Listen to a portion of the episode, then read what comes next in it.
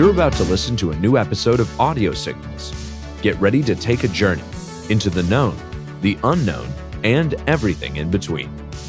Recorded at no specific point in time nor space, ITSP Magazine's co founders Marco Ciappelli and Sean Martin follow their passion and curiosity as they venture away from the intersection of technology, cybersecurity, and society to discover new stories worth being told.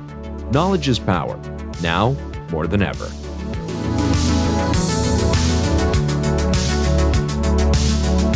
Blue Lava is the first business platform for CISOs to manage their security program. Blue Lava guides security leaders to effectively measure, optimize, and communicate their security program with confidence and ease in one platform. Learn more at bluelava.net.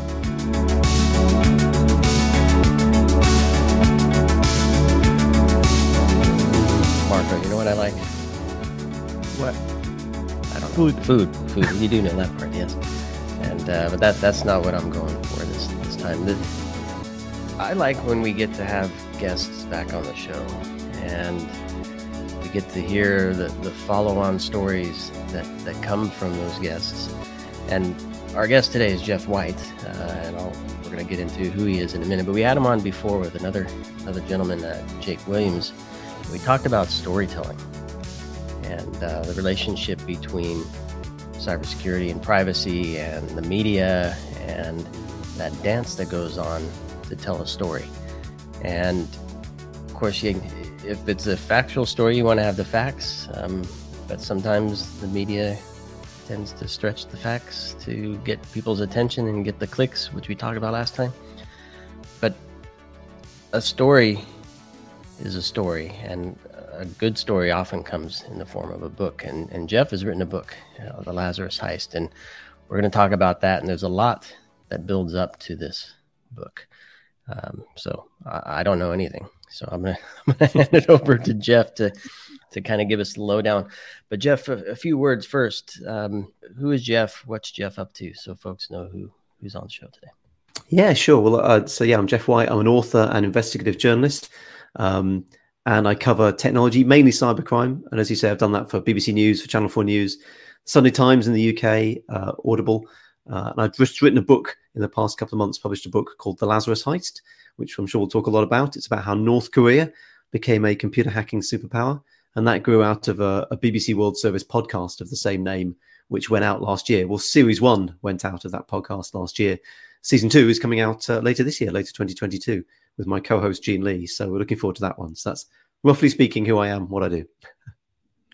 Well, very cool. I'm excited about two the two sides of the story the, the story that you tell and, and and how you tell that story which mm. many times uh, can make the difference between a a story that more people hear versus a great story that just sits you know, somewhere mm. not, not yeah. being the the right audience and also maybe you know i'm interested in how you you, you adapt uh, the story maybe when you share it on a podcast versus when you write it as a mm-hmm. journalist mm-hmm. versus you know a, a book writer because i, I know yeah. there's there's quite a difference there uh, wherever you want to start, I'm I'm happy. I'm right here. I, I got my coffee, so I'm good. That's fine. Yeah. Well, this, I mean, you know, to give the genesis of this, the story, the Lazarus heist about the North Korean hackers started out with the first book that I published, which is a book called Crime.com, which is kind of everything you ever wanted to know about cybercrime, but were afraid to ask. It, you know, it covers the whole gamut really from the very earliest days of computer hacking in the sort of 1970s right up to what was then the present day. You know, Crime.com was published in 2018, so we just had the the attack on the, the, the US presidential election in 2016 and all the results and, and, and fallout from that. And one of the chapters of Crime.com was about North Korea and how North Korea ended up becoming this computer hacking superpower which is kind of weird. I mean, North Korea, you know, most people know is not exactly technologically advanced. Most of its 26 million inhabitants don't have access to the internet. So how, how does that end up being, that country end up being such a significant uh, computer hacking uh, force? So that chapter then grew into uh, this podcast, The Lazarus Heist, uh, so called because North Korea's government hackers, for those who don't know, are called the Lazarus Group. So called because just like the Christian Saint Lazarus, you think you've killed them off and they just keep coming back from the dead at you. Uh, and the Lazarus heist was based on the heist that the Lazarus group of hackers perpetrated on the Bank of Bangladesh, the National Bank of Bangladesh, where they tried to steal a billion dollars. And what's amazing about that story, and the reason it works so well for podcast and then I guess for a book, is that it's almost like a bunch of computer hackers have watched a sort of Hollywood heist movie. They've watched Ocean's Eleven or something like that and thought to themselves, hey, we could do that. We could do that with computers. Um, it maps out almost scene for scene like a heist movie. You know, there are certain tropes in heist movies uh, uh, that, make the movie, and those scenes almost in the film are replicated in the computer hackers' uh, operations against Bangladesh Bank. Um, so that led to the podcast series, uh, and then obviously podcast series led to the book, which takes the story onwards from the podcast. Podcast series one stopped in 2017 with the WannaCry cyber attack, a ransomware attack from 2017, which was attributed to North Korea, one of the Lazarus Group's jobs, according to the US government. So, so, what I did with the book was simply stop, you know, took took from 2017 onwards and just explained all the other stuff that the North Korean hackers ended up doing, which gets even more bizarre and even more weird. So it's a fun set of stories to put together. And so in, in the podcast, do, do you break down or you, you talk about each event or activity or how does yeah. that unfold? Yeah, that's right. So with the podcast, I mean, the bulk of it was going to be about this this this hack on Bangladesh Bank, in which the hackers tried to steal a billion dollars.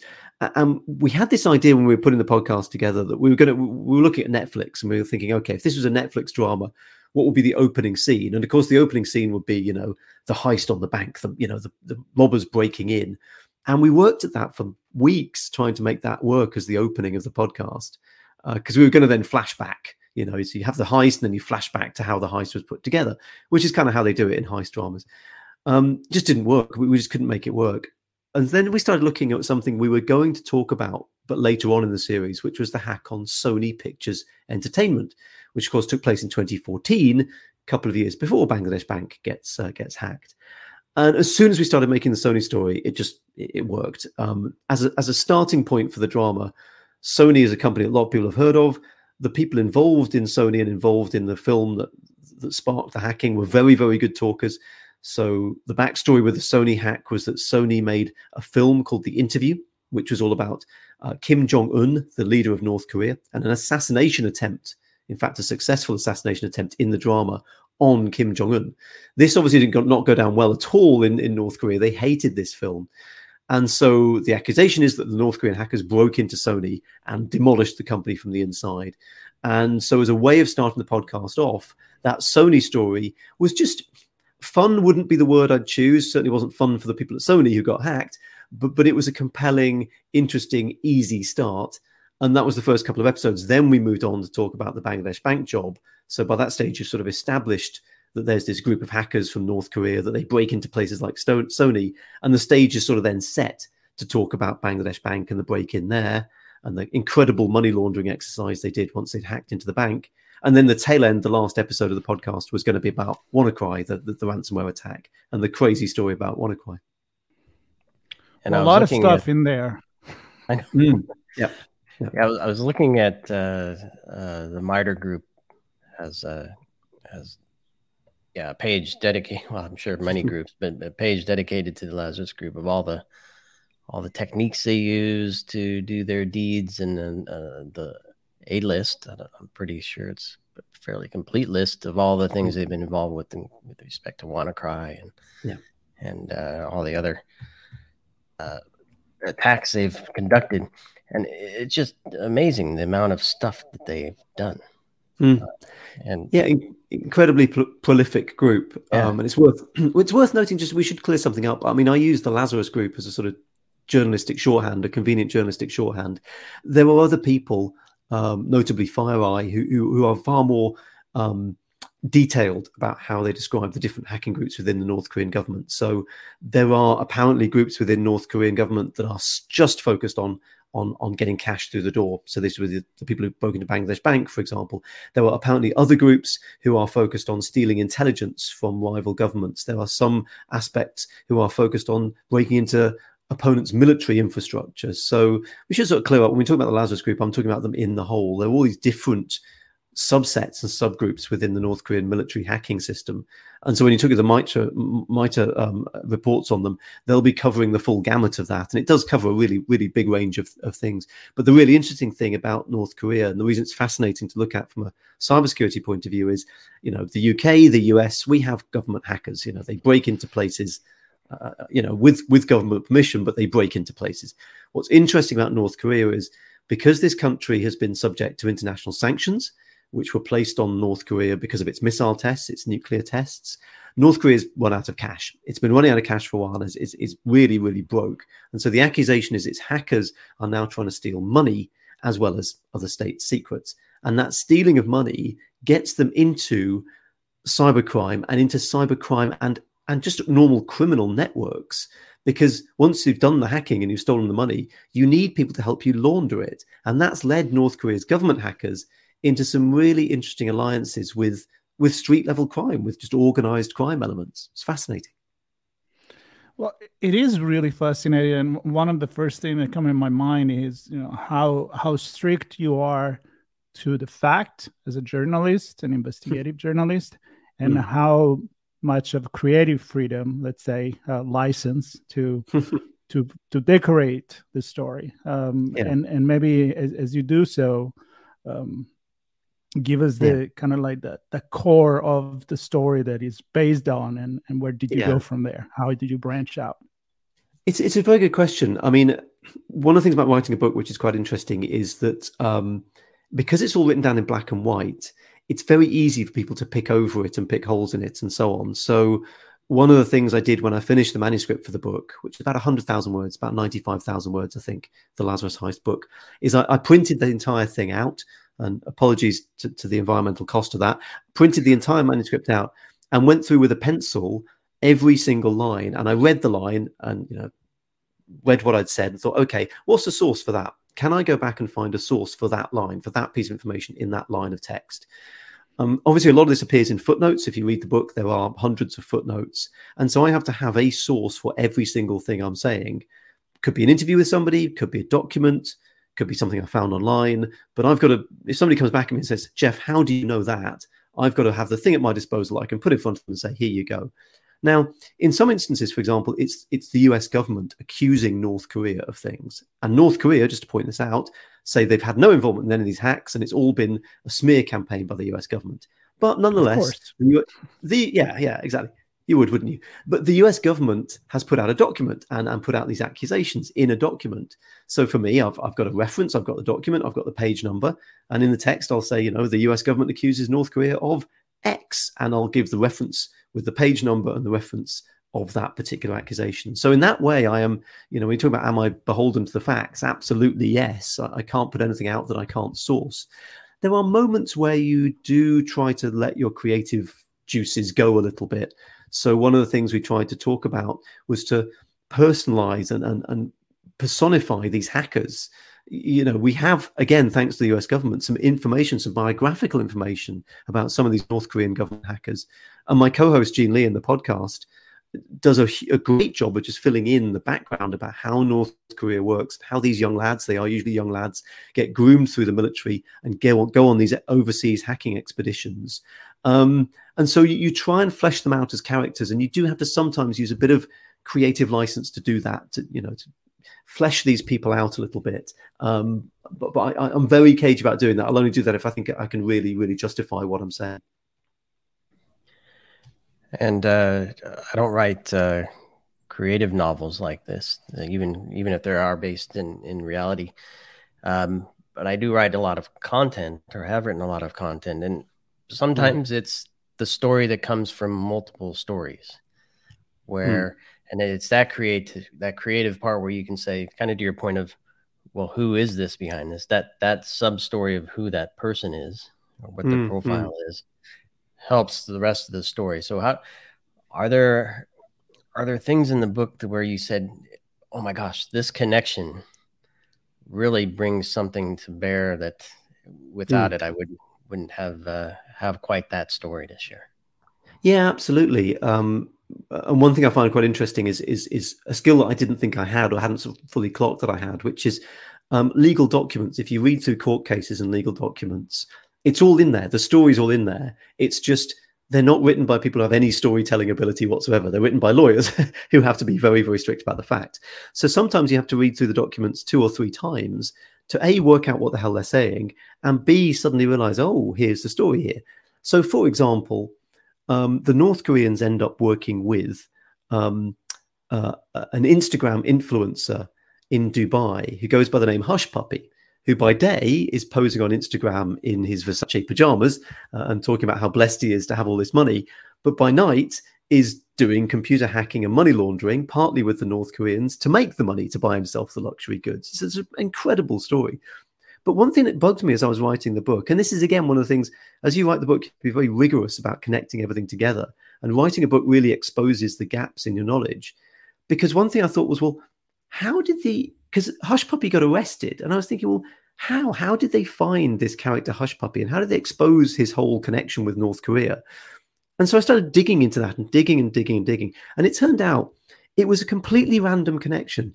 Police in the US were looking into some little identity theft gang who were perpetrating these identity theft scams, and they just happened to luck out on a connection between that gang and Hushpuppi and his accomplices and and and the story of how they sort of did that is really fascinating.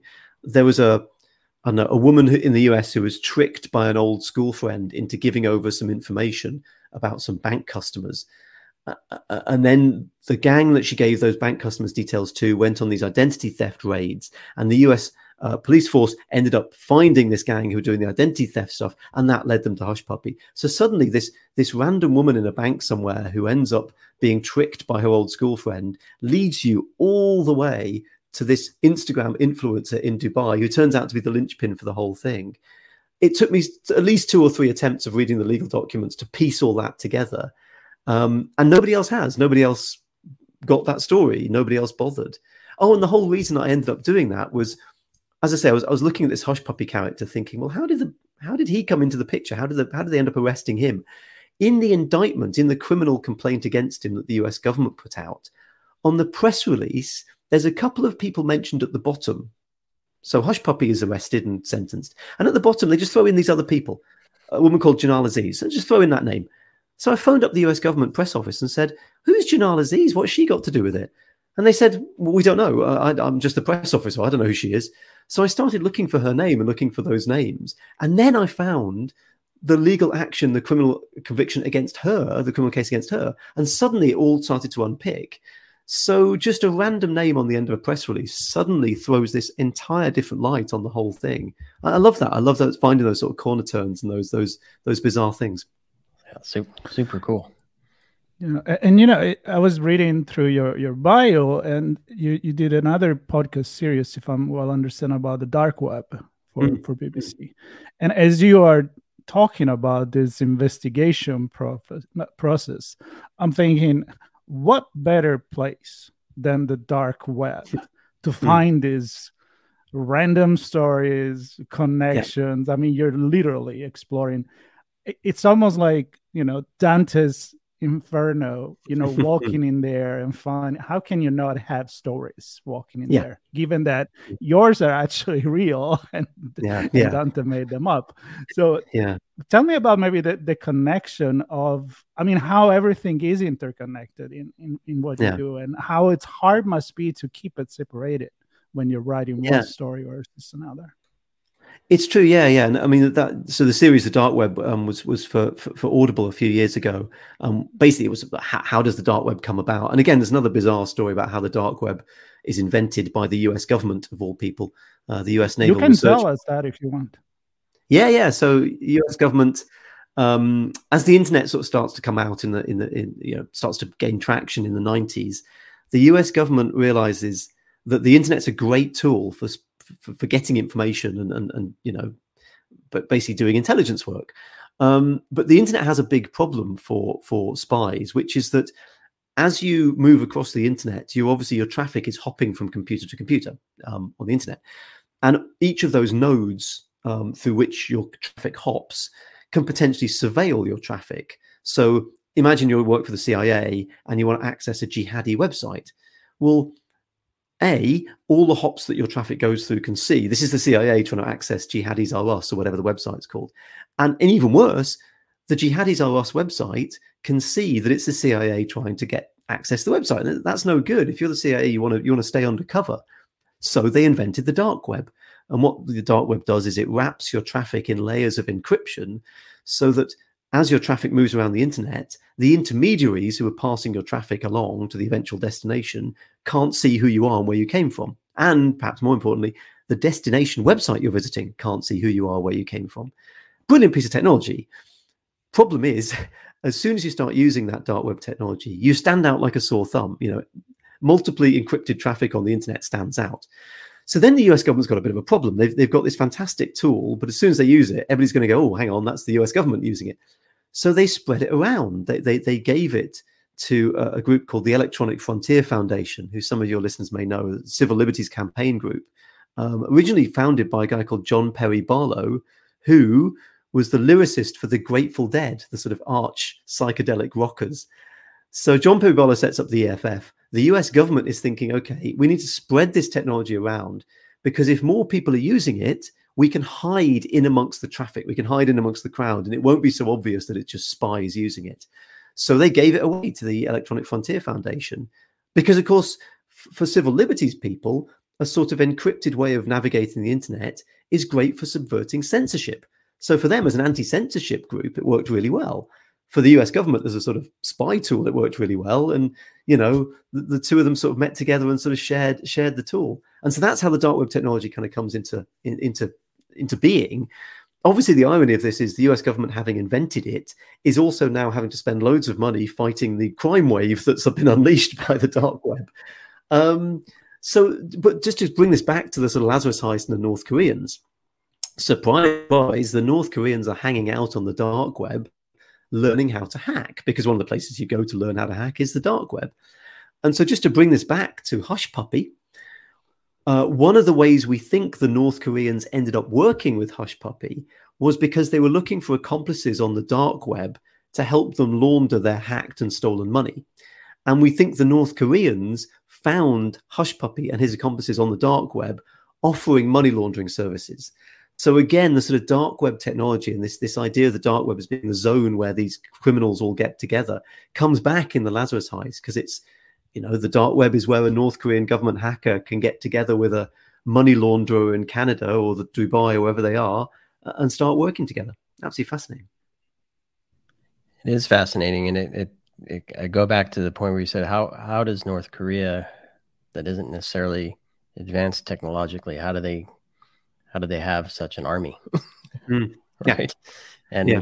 so it sounds like they're they're certainly using others and services provided by others and tools and mm-hmm. techniques provided by others to to do this um, is that do you also find that gives them some separation from the actual activities as well give them give them some some protection that way yeah yeah or, or, or does it matter they don't care yeah, to a certain extent, yeah, yeah. And, yes it does i mean i think one of the things I've realized, and it's taken me a long while to realize this, is that computer hackers aren't necessarily good at all of the other stuff to do with financial crime.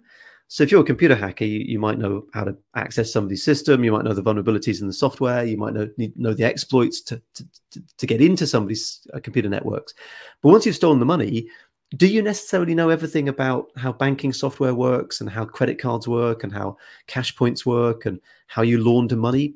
Possibly not. There's a bunch of hackers that don't know that stuff. So they rely on criminals, organized criminals, to launder all of that money. Uh, spoiler alert: the next book that I'm working on is all is all about this. It's how technology and money laundering come together, how hackers and money launderers work together, because they're, they're not necessarily the same same groups. So for the North Koreans, just to use them as an example, they don't know how to launder money. They don't know necessarily how to wash it through bank accounts, but the dark web gives them that ability uh, to do that. And in terms of your point about does this give them some level of protection, it, it does because um, just to go back to our story of the, our chap Hushpuppi, he's now uh, been convicted. We're waiting to hear him, his sentence. His accomplice has also been arrested, sentenced to 11 years in prison. There's multiple stories of multiple people around the world who, who've been convicted for working with North Korean hackers. The North Korean hackers themselves have never been convicted and deny all the charges. And of course, they're in North Korea, in likely in Pyongyang, the capital of North Korea. So they're never going to face justice, at least very, very unlikely to face justice. So what they're able to do is, is, is, is carry out their sort of cyber operations from safe territory inside North Korea, but reach out through the internet to find these global accomplices. And when the shit hits the fan, it's the global accomplices who end up getting nicked and put in prison. The North Koreans, uh, certainly as it stands at the moment, uh, have got away scot free it, I I cannot think about you know a mafia organization because you know it's organized crime. I mean, yeah. honestly, you know, the, who's the one that get cut is the the the pawn, right? Uh, yeah, the, the the guys, guys yeah. usually they they are well protected, and eventually you get to that. For our audience on this channel, um, maybe you know it, it, obviously it does mix a little bit so many people would know about cybercrime and dark web and all of that but i would i would say some other and i'm assuming i'm trying to make a reference to your podcast is sean and i sometimes like where do we draw the line between digging really deep into how cybercrime cybersecurity work how do you how much mm. you go technical in this and how much yeah. you you make it accessible because uh, yeah. I remember in our last podcast we are talking about this dance about you know the the the the, the cyber crime, the marketing, the news, and and how you change things. How do you balance that in your yeah. podcast?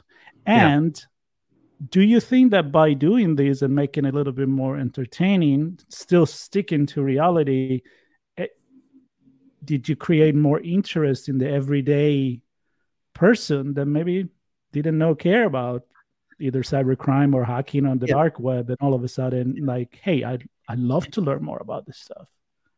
Yeah i think i mean to address your second point first I, I, what i'm really really proud of is the fact that the lazarus heist podcast was a number one hit in the uk and it got to number seven in the us podcast charts. Uh, uh you know and let's face it, Joe Rogan's podcast is number one. I mean, this we made a podcast that's a, an investigative journalism documentary about North Korea and cybercrime, and it got into yeah. the top ten. That for me right. says that people they want to know about this stuff. Yes. Um, however, they want to know about it as long as you can tell it, tell it to them in the right way. Um, and to go to your first point about how technical do you go, you've got to make a decision. The the absolute arbiter for me is the audience comes first, and and to go back to my point about calling this group the Lazarus group, as opposed to using all of the other different names of all the subgroups, I've got the audience in mind. I don't think it's helpful for the audience to, to go through with them all of the different subgroups underneath Lazarus and what they all do. I will call it Lazarus group, and that's good enough for the audience. And I know techies will come back at me and say, "Hey, you know, you're just grouping them all together. It's more complicated than that." Well, you're not my audience. In fairness, it's the general public. I've got to make it accessible to them when you come across something that's a bit technical and quite difficult, which we are doing quite a lot in season two, by the way, of the podcast, you've got to make a decision. If you decide this is important and the public needs to know about it and it's complicated, you just have to, you know, put both, get both feet in and just explain it to them really clearly, really carefully, really slowly, and and they will get it in the end. I'm tired of techies telling people, oh, it's too complicated, you can't understand. You know, that's a failure of communication there there are certain things where it's like, no, that's just too complicated. We're not going to be able to do that. But at a certain stage, you have to say, look, the audience need to know this. They need to understand this very quite complicated piece of technology or piece of architecture to get what happens, to understand the story.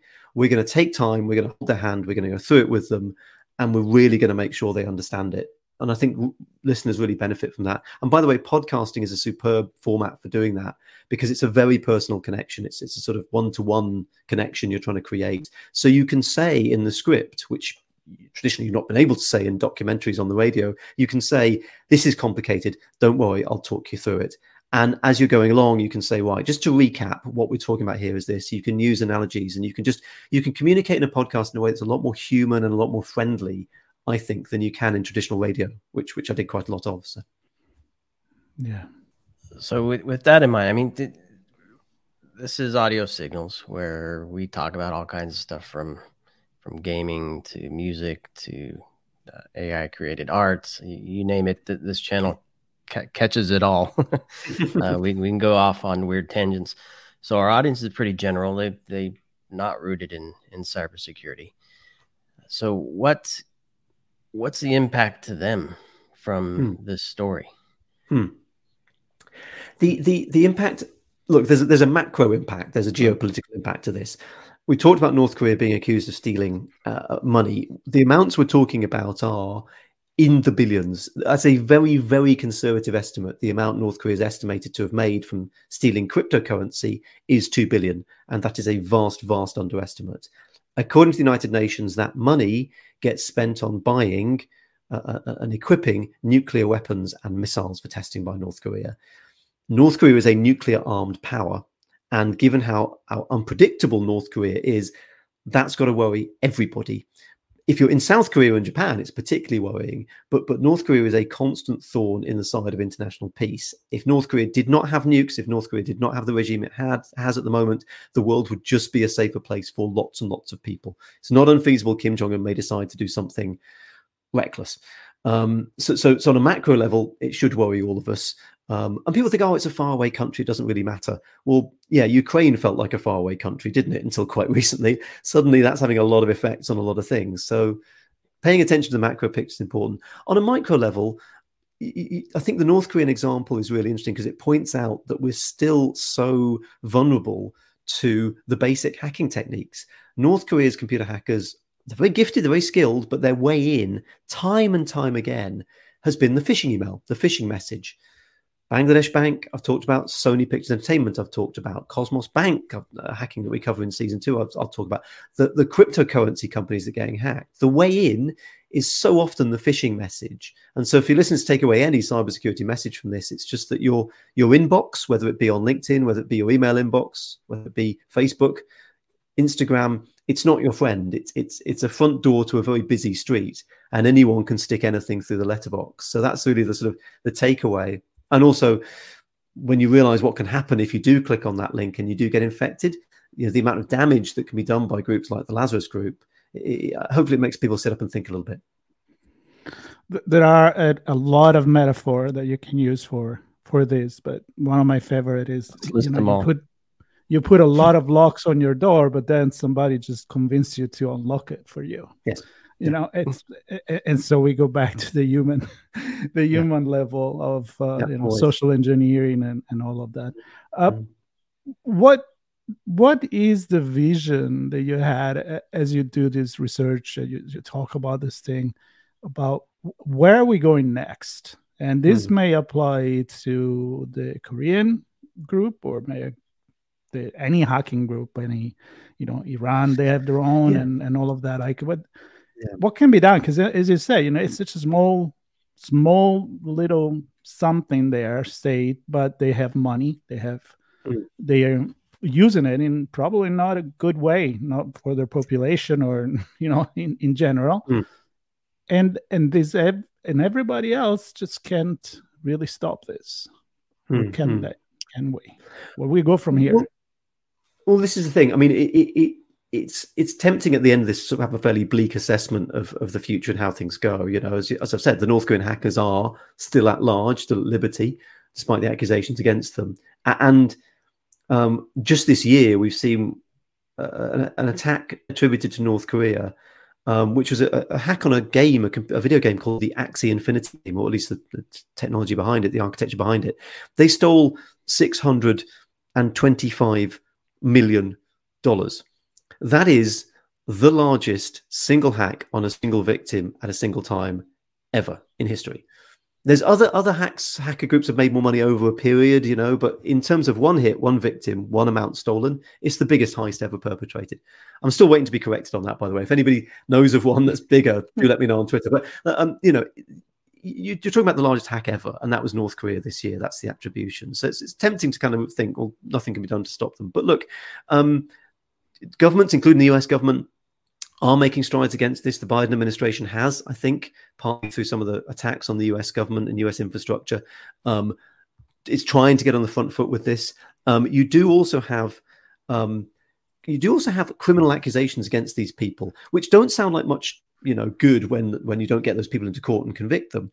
But the the, the accusations and the criminal complaints that have been put out against North Korea contain all of the tips and tricks and tools that North Korea were using. Well, those tools are now burned. North Korea can't use those tools again. They can't use those email addresses again. They can't use those Facebook accounts again because they've been found out. So it is possible to chip away at the ability of these groups. You can't necessarily arrest them and take them down completely, but you can chip away at them.